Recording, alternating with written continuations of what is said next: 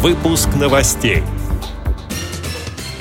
Инвалиды Костромской области не почувствовали серьезных перемен от программы «Доступная среда». В Петербурге окажут поддержку производственным предприятиям слепых. Республиканская специальная библиотека Татарстана победила в конкурсе на лучшие издания для слепых. Далее об этом подробнее в студии Мария Ильинская. Здравствуйте. Программа «Доступная среда» действует в Костромской области уже пятый год. Однако люди с ограниченными возможностями здоровья до сих пор не могут попасть в большинство социальных учреждений. К такому выводу пришли активисты Общероссийского народного фронта. Они провели анкетирование людей в возрасте от 22 до 84 лет с различными видами инвалидности. Из 56 опрошенных 29 человек отметили, что за последние 4 года ситуация изменилась в лучшую сторону, но несущественно. Еще 16 человек уверены, что все осталось по-прежнему. Лишь шестеро респондентов считают, что доступность объектов изменилась в лучшую сторону. Отметим, что за последние два года на реализацию программы «Доступная среда» в Костромской области из федерального и областного бюджетов выделено более 100 миллионов рублей. На эти средства адаптировано свыше 120 учреждений культуры, социальной защиты, занятости населения, приобретено 9 специальных автобусов. Но, как оказалось, доступная среда в ряде случаев создана формально или не создана вовсе, передает информационное агентство «Регнум». На первое место по количеству барьеров костромичи с ограниченными возможностями здоровья поставили поликлиники и больницы. На втором месте – городские улицы и общественный транспорт. На третьем – магазины и некоторые современные торговые центры с узкими эскалаторами и туалетами на верхнем этаже. В Петербурге окажут поддержку производственным предприятиям слепых – Потенциал людей с ограниченными возможностями здоровья следует использовать для импортозамещения.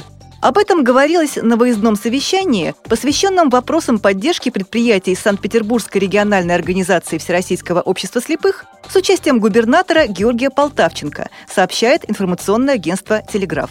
Чиновники осмотрели учебно-производственное предприятие номер 5, где выпускается целый спектр изделий, от медицинских бахил до низковольтных клемм. Об итогах встречи рассказал генеральный директор двух предприятий УПП номер 5 и КРИ «Контакт» Вадим Бубнов. Специализированные производственные предприятия. В настоящее время на них в совокупности работают более 270 человек. Из них более 50% людей с ограниченными возможностями. Город планирует провести конкурс предложений по поиску, наверное, да, и развитию новых производств на наших предприятиях мы не только развивались внутри сегодня производимой, уже освоенной нашими предприятиями продукции, но и искали какие-то новые направления, которые дали бы нам возможность достаточно уверенно себя сегодня чувствовать. Обсуждалась также возможность участия предприятий ВОЗ в госзаказе. Было отмечено, что такие предприятия решают важнейшую социальную задачу – трудоустройство лиц с ограниченными возможностями здоровья. Республиканская специальная библиотека для слепых и слабовидящих Татарстана вошла в число победителей 9 всероссийского конкурса на лучшее издание для незрячих, выполненное с использованием новых приемов и технологий. Конкурс проводился в рамках Года литературы с мая 2014 по ноябрь 2015 года среди библиотек, обслуживающих слепых читателей, а также других организаций, чья работа направлена на пропаганду чтения среди инвалидов по зрению.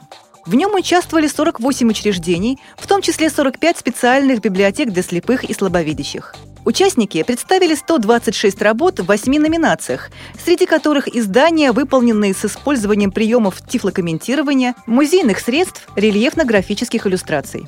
Библиотекари Татарстана получили высокую оценку жюри. В номинации «Лучшее издание, поддерживающее культуру брайлевской печати» дипломом третьей степени отмечено издание «Операция Багратион», посвященное 70-летию Победы в Великой Отечественной войне. А в номинации «Лучшая методическая работа», направленная на привлечение слепых и слабовидящих книги и библиотеки, диплома третьей степени удостоилась республиканская акция-конкурс «Мой литературный дневник». Как сообщается на сайте библиотеки, конкурсы, проводимые в масштабах страны, позволяют отслеживать, насколько интенсивно развивается издательская деятельность и на каком уровне сегодня выпускается информационная продукция в библиотеках, работающих с незрячими людьми.